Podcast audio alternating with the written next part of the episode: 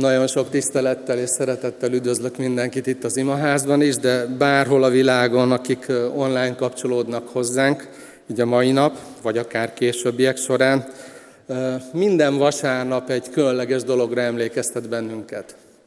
Ugye a vasárnapok azt hirdetik, hogy sok-sok évvel ezelőtt a sír üres volt. Jézus nem volt benne, feltámadt.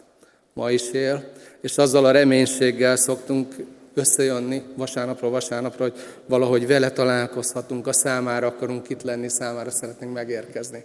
Ugyanakkor a mai vasárnap mégiscsak különleges, még ehhez képest is, mert két fiatalnak az elindulását, vagy a hitvallását lehet, hitvallásának lehetünk a tanúim is, ahogy Johanna és Sára bátran felvállal egy döntést mindenki előtt, és elindul a Krisztus követésében.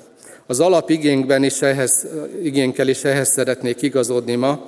Az apostolok cselekedeteiről írott könyvnek a második fejezetéből fogom felolvasni az igényletésnek az alapigéjét, de hadd mondjak annyit egy picit előtte, hogy, hogy valahogy jobban meg tudjuk ezt ragadni, amit majd ott olvasni fogunk, hogy a mai kultúránk, a mai kultúránkban a bizonyos egyházi szertartások, ahogy ezt az átlagember hívja, ez kiürült. Jó, hogyha tudatában vagyunk. Jelentés nélkülivé vált. Éppen ezért nem feltétlen hordoz értelmet az átlagember számára. Egy picit egyfajta ilyen spirituális dekorációnak tekintik az emberek. Például a keresztséget az élet megérkezéséhez, egy szép ünnep összehozza a családot, de hogy mit is jelent valójában, amellett a társadalom már elment. Ilyen a házasságkötés, ilyen az élet lezárásakor, az utolsó kenet, a Szent Mise, néhány hívőnek, amit a halott tiszteletére mondanak, vagy akár a, a, a, maga a szertartás, amit az egyház végez. Tehát üres szertartás, jelentés nélküli, éppen ezért nem, hoz, nem hordoz értelmet.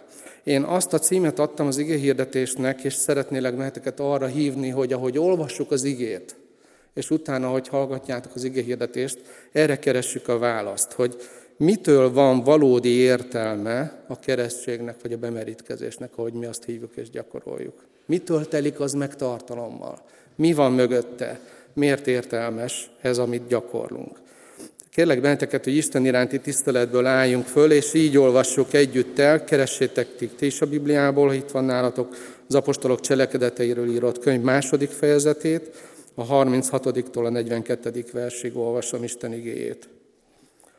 Tudja meg tehát Izrael egész háza teljes bizonyossággal, hogy Úrrá és Krisztussá tette őt az Isten, azt a Jézust, akit ti keresztre feszítettetek.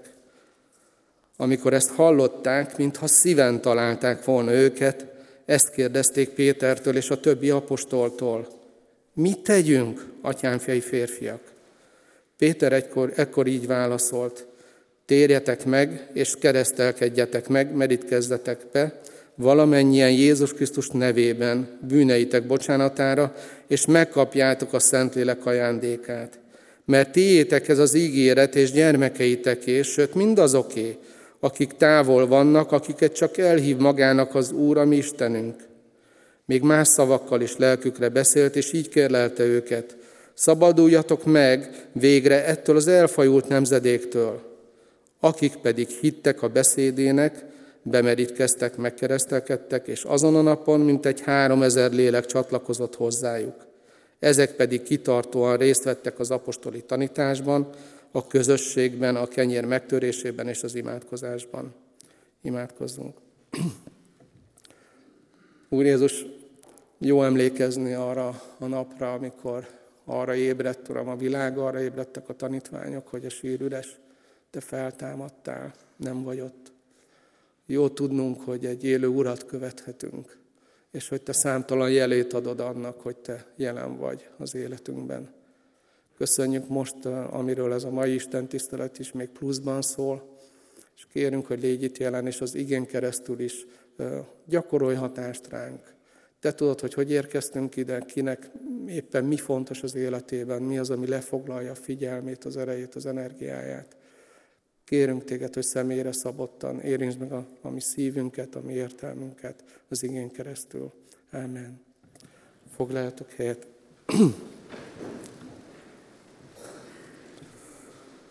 Tehát ahogy mondtam, a keresztség az az élet indulásával kapcsolatos szép spirituális dekoráció sok ember számára. Egy ünnep a családnak összehoz bennünket, és hozzájárul az örömhöz, és az ünnepnek a fényéhez. Olyan, mint a csomagoló papír. Fontosnak tartjuk, ugye elég sok időt el lehet molyolni azon, hogy egy ajándékot mibe is csomagoljunk be, milyen papírt válaszunk, meg főleg szalagot hozzá, feleségemmel néha ezt komolyan meg kell beszélni ilyenkor, de a lényeg, hogy azt leszedjük, félredobjuk, és ami benne van, az az, ami számít. De mi a tartalom? Tehát miről szól a bemerítés, miről szól a keresztség, ahogy ezt a többi egyház nevezést gyakorolja. Azt látjuk, hogy bármennyire is a kultúránkra ez a fajta megközelítés jellemző, mégis itt van most két fiatal. És ők valamiért fontosnak gondolták, hogy az életüknek ez a részévé váljon valamiért jelentőséget tulajdonítanak neki, és nem mások döntöttek a fejük fölött erről, hogy ezen át kell esniük, hanem ők választották ezt. Mi van e mögött? Mi az, ami valóban értelmet ad egy ilyen döntésnek és egy ilyen cselekedetnek? Mi a jelentése, mi a tartalma, mi a jelentősége? Három kérdést szeretnék föltenni, ami segítségével egy kicsit erre a kérdésre mélyebbre tudunk ásni és választ adni, választ adni rá. Az egyik, hogy itt az igét, hogyha nézzük, mik az előzményei a bemerítésnek, ahogy látjuk itt a, a kereszténység hajnalán, pünköstkor, amikor több mint három ezer ember bemerítkezett, megkeresztelkedett. Mi, mi előzte meg? Mi vezetett oda? Mi, mi torkollott oda, hogy ezek az emberek végül is bemerítkeztek? Mire utal, a második kérdés, hogy mire utal ez a bemerítés, és hogy mi következik belőle, vagyis hogy hogyan folytatódik normális esetben a keresztény élet a bemerítkezés után. Ezekre választ találunk ebben a, ebben a szakaszban. Azt kell, hogy mondjam, hogy ugye ez az egész második fejezet egy, egy különleges napról szól, ami több ezer éven át a kereszténységet meghatározza. Nagyon sok fontos részlet és momentum van benne, aminek érdemes lenne a mélyére menni, de hát az időkeret is nem teszi ezt most lehetővé, úgyhogy én most szelektálok, és csak kiemelek, kihangsúlyozok egy-két dolgot, amik ezekre a kérdésekre segít nekünk választ adni. Tehát mik az előzmények?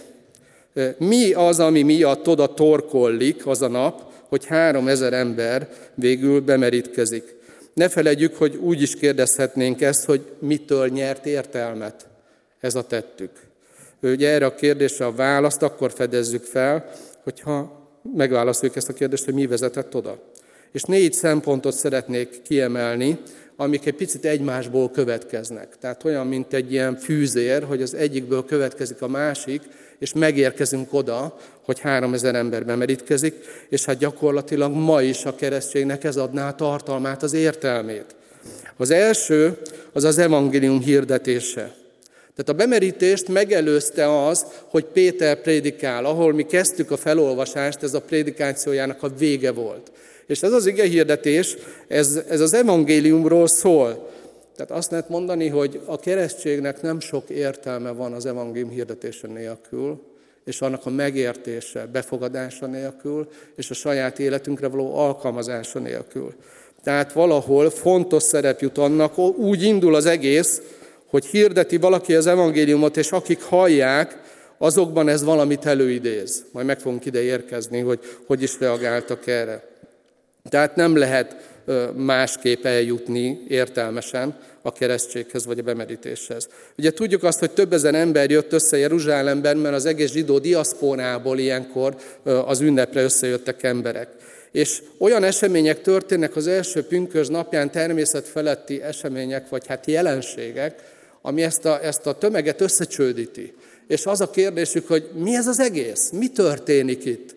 És Péter erre válaszol, de úgy válaszol, hogy közben az evangéliumot hirdeti nekik, mert hogy úgy gondolja, hogy azzal függ össze mindaz, amit itt a Szentlélek éppen akkor cselekszik.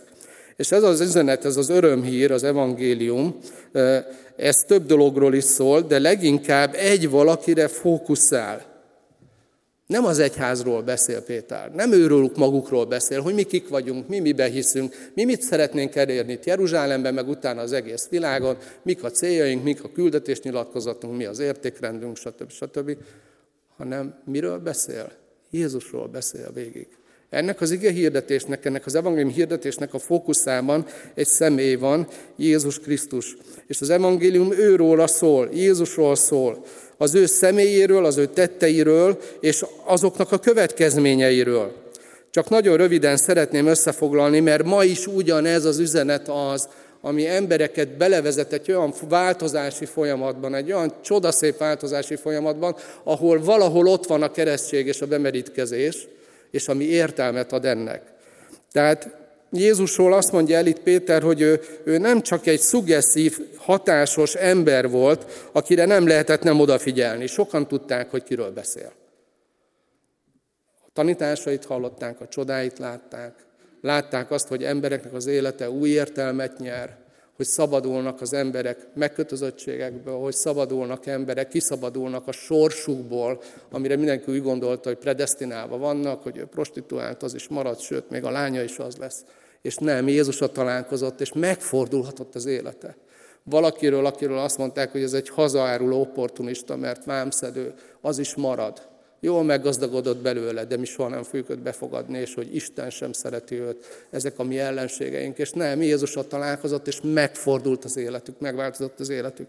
Tehát látták, ismerték Jézus mi mindent tett és mondott, és itt Péter őrá mutat vissza.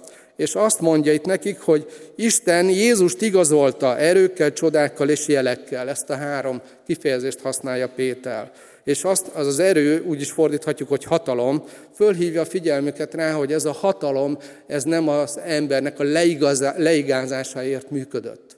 Ahogy ma sokan használják a hatalmat, hogy maguk alá gyűrjenek egy tömeget és bázist találjanak a céljaiknak, forrásokat merítsenek belőlük a céljaikhoz, hanem ez a hatalom az emberért működött.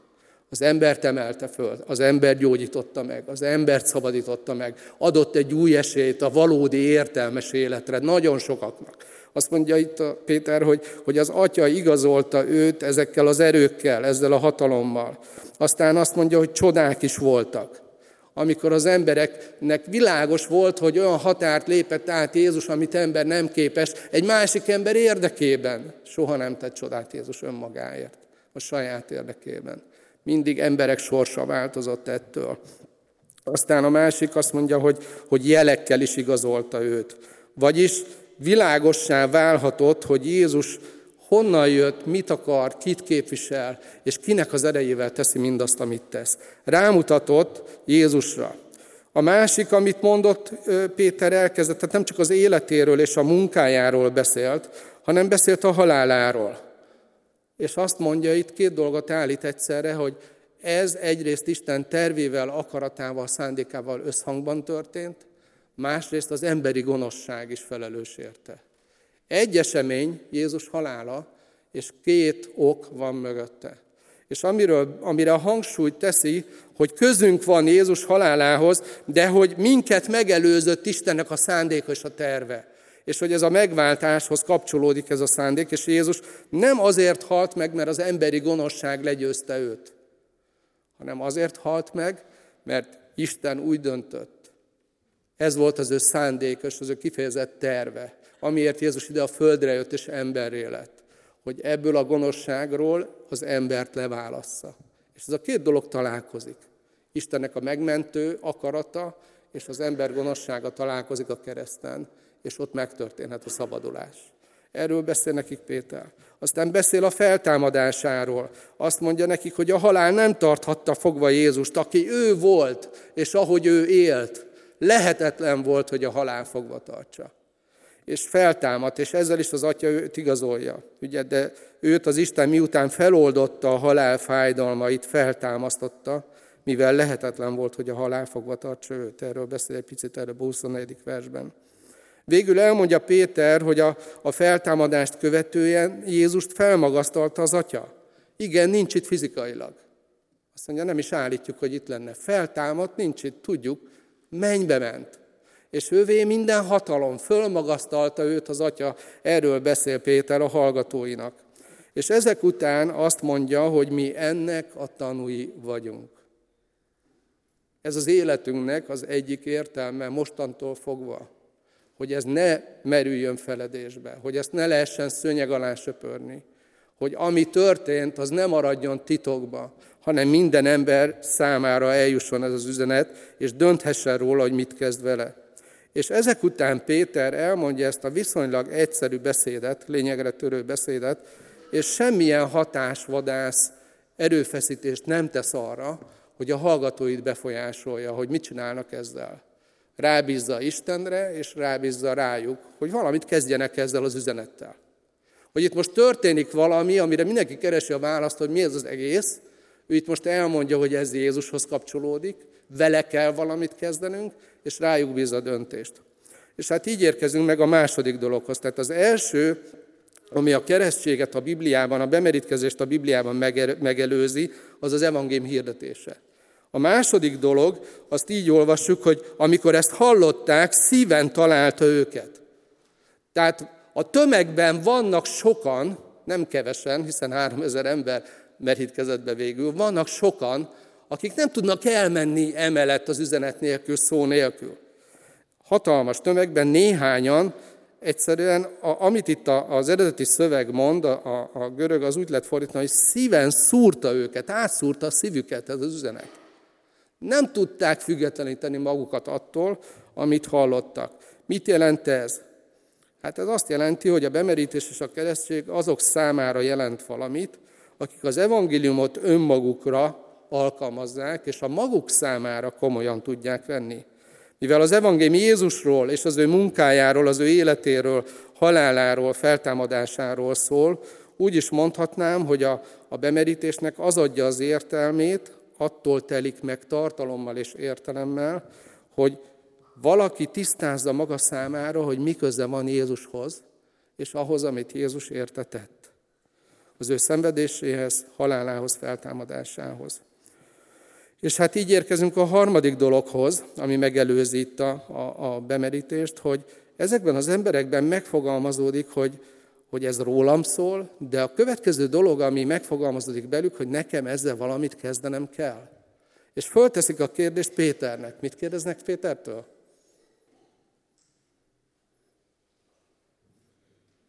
Na most akkor melyik dogmatikát kövessük innen kezdve? melyik felekezethez kapcsolódjunk innen kezdve. Szóval nem, egyszerűen ugye maradnak a, a lényeg, és hogy mit tegyünk? Akkor most mi következik ebből? Amikor ezt hallották, mintha szíven találta volna őket, ezt kérdezték Pétertől és a többi apostoltól. Mit tegyünk, atyámfiai férfiak? És ez az engedelmességről szól. Megértették, hogy róluk van szó, hogy az evangélium Jézusról szól, viszont amit Jézusról az evangélium elmond, az meg rólunk szól, ez nekem van közöm, és akkor most nekem ezzel mit kell kezdenem? Erre valamilyen választ kell adnom. És ez az engedelmesség, amiről itt szó van. Ugye ez nem egy trendi, nem egy szexi, nem egy kortárs megközelítés, nehéz ezzel mit kezdenünk, de azért, mert a mai ember az engedelmességről nem feltétlenül úgy gondolkodik, mint ahogy azt a, a Biblia elénk tárja. Mert hogy a Biblia az nem azt mondja engedelmességnek, amikor valaki az erejét, a hatalmát, az erőfölényét, a pozícióját arra használja, hogy átnyomjon rajtunk, rajtunk valamit erőből, amit mi nem szeretnénk. Az engedelmesség szó a Bibliában a hallani ígére vezethető vissza, az egyik, ami a legalapvetőbb jelentése. Mint a magyarban a szót fogadni. Az, az azzal függ össze, hogy meghallok valamit, ami rám vonatkozik, és utána én eldöntöm, hogy ahhoz igazodni fogok.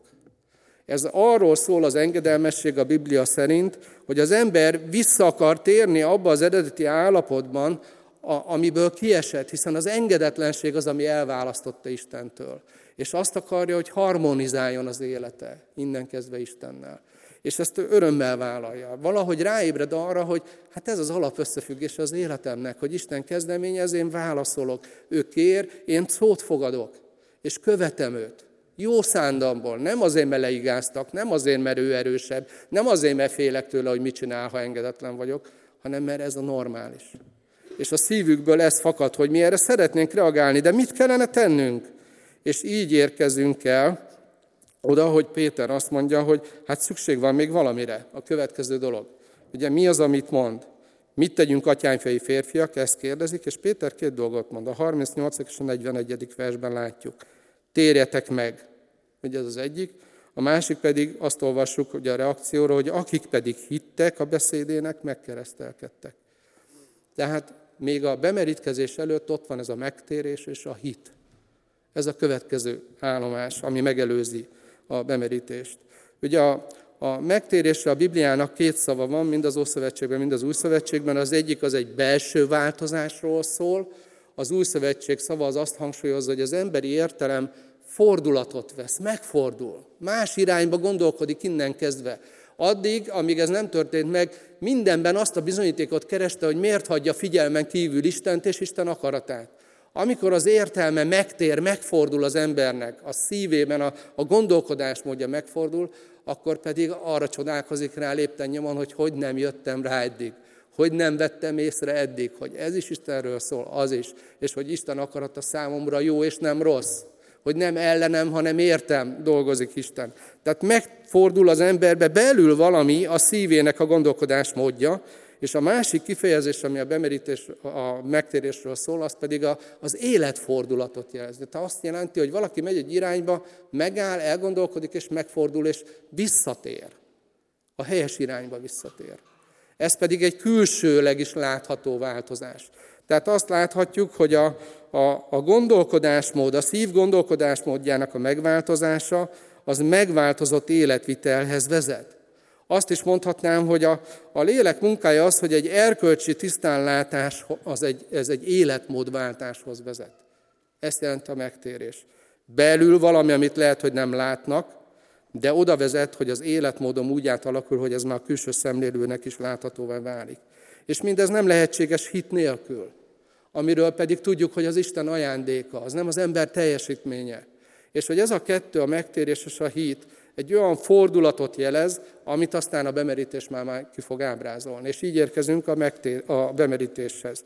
Ugye amikor ezt kérdezik, hogy mit tegyünk, atyánfei férfiak, akkor a válasz az ez, hogy térjetek meg és keresztelkedjetek meg.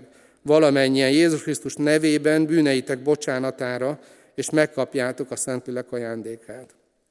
Nem olyan rég volt egy bemerítés itt, és akkor beszéltem arról, hogy maga a bemerítésnek a három aktusa, hogy beleállunk a vízbe, elmerülünk benne és kijövünk a vízből, mit jelent. Ezt most nem ismételném meg. Ha valakit ez érdekel, mert nagyon fontos, keressétek vissza. Viszont itt három dolgot kiemel Péter. Merítkezzetek be Jézus Krisztus nevében. Merítkezzetek be a bűneitek bocsánatára. Merítkezzetek be, hogy megkapjátok a lélek ajándékát. Mit jelentenek ezek? Ugye Jézus Krisztus nevére ez azt jelenti, hogy önmagamat Jézusnak rendelem alá innen kezdve. Ő benne hiszek, ő benne bízok, úgy tekintek rá, mint az én Uramra, akit innen kezdve követni fogok. Röviden és tömören. A második a bűneink bocsánatára. Ez azt jelenti, hogy nyilvánosan vállalom, hogy én egy olyan ember vagyok, aki elbuktam. És hogy ebből az állapotomból a kegyelem emel föl engem és hogy az Isten bűnbocsánata az, amiből fakad bármi, ami az életemben szép és értékes, és az nem az én eredményem. És az a bűnbocsánat ad egy olyan új esélyt egy másik életre, ami nélkül nem lehetne ez lehetséges. A harmadik dolog, hogy megkapjátok a lélek ajándékát. A lényeg ebben az, hogy aki Jézus Krisztusban hisz és megtér, az már a Szentlélek megelőző munkájára reagál. Ez is már egy ajándék. De miután az ember erre megnyílik, és ezt a döntést meghozza, amivel kapcsolatban Isten hozza őt egyáltalán helyzetbe, hogy megtehesse, onnan kezdve a lélek munkája az életében azt fogja jelenteni, hogy számára innen kezdve Jézust valóságossá fogja tenni, és belekapcsolja abba a közösségbe, amit az új szövetség máshol Krisztus testének, a gyülekezetnek, az egyháznak hív. Ugye ezt hívjuk a Szentlek keresztségnek, és a, a Szentlek keresztség tartalmilag ezt jelenti.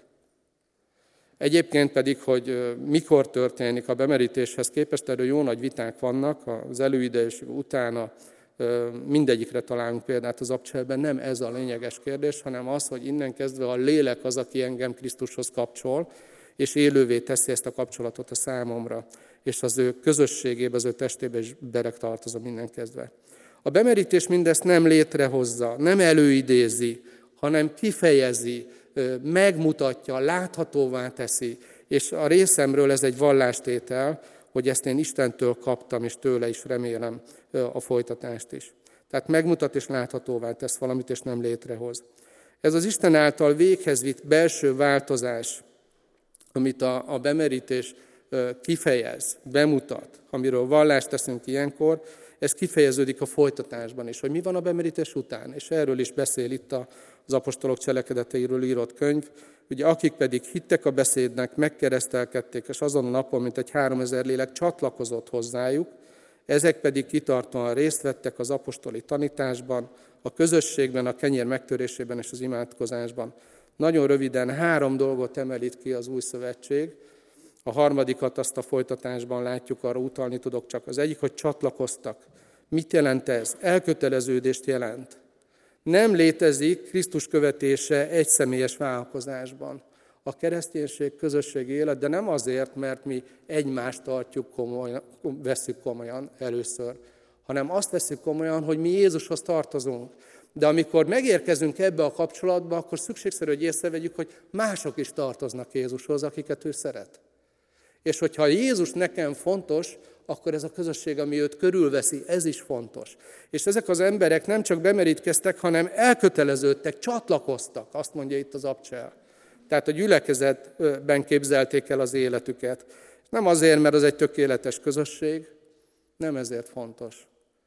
A centruma miatt fontos. Nem lehet Jézushoz kapcsolódni úgy, hogy nem akarunk kapcsolódni azokhoz, akik szintén ő hozzá kapcsolódnak, és akiket Jézus szintén szeret. És nem az álmainkat, meg az ideáinkat kell belevetíteni az egyházba, és azt mondani, hogy én ezzel nem tudok közösséget vállalni. Ha jobban szeretjük az álmainkat az egyházzal kapcsolatban, mint az egyház fejét Jézust, akkor valami baj van. Csatlakozni kell, és hát sok dolgot el kell szevedni, sok dolog meg áldás lesz a számunkra. Aztán, amit olvasunk, hogy részt vettek, tehát bekapcsolódtak az apostoli tanításba, tehát fejlődni, tanulni vágytak a közösségbe, az a szó, ami itt van, ez megosztást jelent, hogy amiük volt, azt nem maguknak tartották meg, sem lelki, sem anyagi szempontból, hanem megosztották. Ezt jelentette a bekapcsolódás a kenyér megtörésében, vagyis a Jézussal való titokzatos, de valóságos szövetségnek az ápolásába bekapcsolódtak, és az imádságba. Tehát az egyéni ima mellett itt a közösségi imádságnak, a Jézustól való függésnek a, a kifejezése a kap hangsúlyt. A fejezet végén, amit már nem olvastam föl, még egy dolgot láthatunk, hogy ezek az emberek nem csak csatlakoztak, elköteleződtek, és nem csak bekapcsolódtak, tehát maguk is aktívan részt vettek abban, ami gyülekezetben zajlott, hanem kifelé is gondolkodtak, az evangéliumot képviselték és hirdették. Bemutatták az életükkel, és kifejezték a szavaikkal. Tehát a bemerítés, hogyha ezt így végig gondoljuk, ezt a folyamatot, amit itt látunk, ez nem célba érés. Ez nem egy célba érés, hanem ennek a folyamatnak valahol egy fontos állomása, és következik belőle sok minden fontos dolog. Például az is, hogy azok érdekében is élünk, akik még nem hisznek Jézusban. Hadd fejeznem be azzal, hogy, hogy kedves Johanna és Sára, örülünk nektek. Örülünk ennek a, a bátor döntésnek, és büszkék vagyunk rátok. És arra bátorítalak benneteket, hogy soha ne elégedjetek meg kevesebbel. Hogy ne legyen a kereszténységnek semmilyen dolga üres szertartás, vagy bármilyen üres dolog az életetekben, hanem mindig keressétek meg Jézust benne, és akkor valódi tartalmas keresztény életetek lesz. Isten áldjon meg benneteket.